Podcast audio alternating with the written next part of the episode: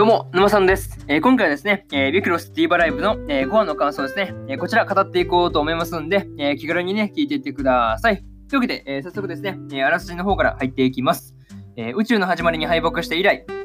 ノーリミットは連敗を重ね、フューチャリングディーバの優勝争いから脱落してしまった。責任を感じた秋野は思い詰め、チームのためにディーバをやめようと思うが、なかなか決心がつかない。そんな秋野の前に現れた宇宙の始まりの3人は親身になって秋野の話を聞いた。3人とも夜の話をしながら秋野は自分の本当の思いに気づいていく。というね、えーアニメ公式サイトからの引用になります。ここからですね、えー順次感想になっていくわけですが、まずは一つ目ですね、えー悩む秋野というところで、えー前回ですね、まあ、ノーリミットが敗北したというところから、えー秋野がね、まあ、悩みに悩みまくってたというわけですが、まあ、確かにその負けが続けばね、なんか気にもするかっていう感じがあったんですが、まあ、なんかね、うん、純粋にその負けたことに対してその責任を感じるっていうのは、やっぱその辺はね、やっぱいい子なんだなっていうふうに思ったりしました。うん、やっぱいい子すぎるね、そのなんか秋野ね、うん、その辺すごい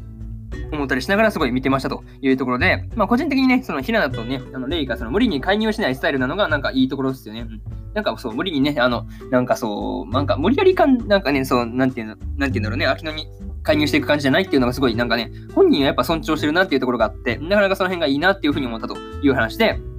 まあね、なんて言うんだろうね。あの、なん結構言葉がす、言葉にするのは難しいんですけど、うん。うんなんて言うんだろうね。その本質的にはですね、あの、秋野のその問題っていうのは、なんかそういうふうに巻きま、なんか、そうですね、あの、わなんていうの、割り切ってる感じがあってですね、なかなか、うん、その辺が純粋にすごいなっていうふうにもね、えー思ったりしました。うん。そう、ちゃんとね、あの、秋野の問題、秋野の問題っていうふうになんか、それに切り分けてるのが純粋にすごいというところと、まあ、あとはですね、まあ、その辺と、あとはですね、えーと、なんなんだっけ。えー、そうそう、秋野がね、その悩んでるのに気づいて、ちゃんとね、相談に乗ってあげるっていう店長はやっぱ優しすぎるなっていうふうにもね、えー思ったりしました。うん。だからね、その秋野の周りの人人たちってやっぱみんな優しいよね。そういや、なんか、ビクロスのなんか登場人物みんな優しいなっていうふうに思ったりしたんですが、まあ、それは一旦置いといて、えーこれが、えーまず一つ目の感想である、えー、悩む秋野というところですね。はい。で、次が二つ目で、えー秋野と、秋野と宇宙の始まりというところで、えーですね、店長にまあ相談に乗ってもらった後に、後にですね、えー秋野がね、まあ登録抹消しようとしているタイミングで、あの、宇宙の始まりに、え出会ったわけですね。うん。まあ、その中でですね、え宇宙の始まりが、え結局最後は、え自分の気持ちだというふうに言ってたんですけど、まあ、やっぱそのめっちゃいいこと言ってるなっていうふうにね、個人的に思ったりしました。うん。やっぱ大事なのは自分だよね。そう。私たちその自分の気持ちってだ何なのっていうところをね、なんかその辺引き出してくれるあたりが、やっぱ宇宙の始まり、やっぱね、なんかいい役回りだったなっていうふうに思ったりしました。うんまあ、本当ね、あとはそうそう。あの、ここでね、その親身になって、その親親切に、親切、その、言葉があかん、簡単。めっちゃ簡単。なんかそうそう、めっちゃ簡単ね。はい。それは置いといて、えーまあ、なかなかね、この辺でその親身になってですね、秋の話を聞いてくれるっていうね、その宇宙の始まりってなんか本当いい人たちの集まりだなっていうふうに、えー思ったりしました。はい。まあ、秋田もね、その宇宙の始まりとね、なんか話したことで、その、なんて言うんだろうね、あの、暗くね、なんか思い詰めた感じの雰囲気から、うん、いつもの調子に戻っていってたんで、まあ、その辺がね、なんかすごい、あの、安心感があったなっていうところでした。はい。えーこれが、二つ目の感想である、えー、秋野と、秋野と宇宙の始まりというところですね。はい。で次が三つ目で、えー秋野がセンターにというところで、えー秋野がね、そのカードジャッキーとのバトルで、えーセンターになっていったわけですが、その弱い自分を変えるためにっていうそのところがすごい理由としてすごいいいなっていうふうなところですよね。うん勝ちよりもその秋野の意思を尊重してるあたりがすごいいいなっていうふうに思ったりしました。はい。まあ、秋野がね、その周りに流されずに、その自分からね、センターやらせてほしいというふうに言ってるあたりが、まあ、その辺がすごいなんか成長を感じるなっていうところが、えーまあ、個人的にね、個人的にすごいなんか成長があったなっていうところが、うん、その辺思ったりしましたという話と、まあ、結果としてね、そのカードジャッキーとのバトルには負けちゃったわけですが、まあ、その辺すごい残念だなっていうふうに思うんですが、まあ、それでもね、あの、秋野がですね、まあ、失敗とか負けに対してのそのイメージがね、あの、恥ずかしいっていうところから、その悔しいっていうね、まあ、その辺に変わっているっていうのを見て、その、本当なんていうの、本当その、今回はですね、まあ、秋野のそのメンタル面での成長が著しいなっていうふうに、えー思ったりしました。はい。えーこれがね、え3つ目の感想でる、えー秋野がセンターにというところで、ねなかなかね、うん、いろいろな意味でそのセンターになったなっていうところですね。うん。まあ、その辺を思ったりしました。うん。なんか随分その周りに流されることなくね、自分の意見をそうバンバンバンバン言ってるあたりが、うん、だいぶ成長なのかなっていうふうに思ったりしましたと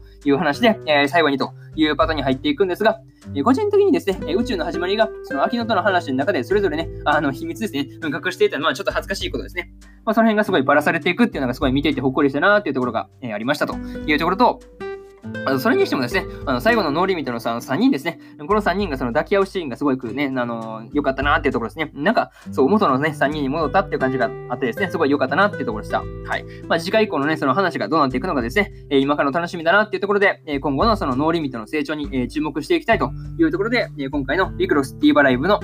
えー5話の感想ですね、こちら終わっておきます。で、今までにもですね、えー1話から4話の感想はそれぞれね、過去の放送で喋ってますんで、よかったら、えーそちらの方もね、合わせて聞いてもらえると、え嬉しいですという話ですね。まあ、ただね、その放送過去の放送回結構遡っていくって結構ね、あの手間がかかると思うんで、えー、私、沼さんのツイッターではですね、あの放送回をね、あの見やすくまとめるようなツイートもしてますんで、よかったらあの見に来てください。えー、そうすると、あの結構ね、その聞きたい回だけ聞くというところがやりやすいと思うんで、よかったらね、まあそうですね、まあ時間とね、あの探す手間を省けるというんで、まあ結構そうですね、まあ便利に使ってもらえればというふうに思っております。っていう話ですね。はい。えー、それと、えー、なかなかそうですね、話が何をしようとしたっけえー、あ、そうそう。えー、今日はね、他にも3本更新しておりまして、えー、そうですね、えー、魔術師オープンはぐれ旅の木村区編の第3話の感想と、えー、回復術師のやり直しの、えー、第5話の感想、えー、そしてですね、えー、のんのん日和のノンストップ、のんのん日和ノンストップの第5話の感想ですね。この3本更新してますんで、よかったらね、あの、すでにアニメの本編見たよって方がいらっしゃったら、そうですね、あの、こちらもね、あの、すでに感、まあ、感想を喋ってあげてますんで、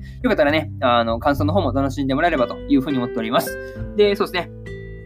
えー、次ですね、えー、明日ですね、えー、明日も4本更新するんですが、えー、ドクターストーン2期の第5話の感想と、えー、天地創造デザイン部の、えー、6話の感想、えー、そしてですね、えー、五等分の花嫁2期の第6話の感想と、えー、例えばラスラストダンジョン前の村の少年が序盤の街で暮らすような物語の第6話の感想ですね。この1、2、3、4と4本ね、更新しますんで、よかったらね、えー、明日もラジオの方聞きに来てもらえると、えー、ものすごく嬉しいです。とりあえずこんな感じで、えー、本日です。4本目のラジオの方終わっておきます。えー、以上、馬さんでした。えー、それではね、え、次回の放送でお会いしましょう。じゃあまたね。バイバイ。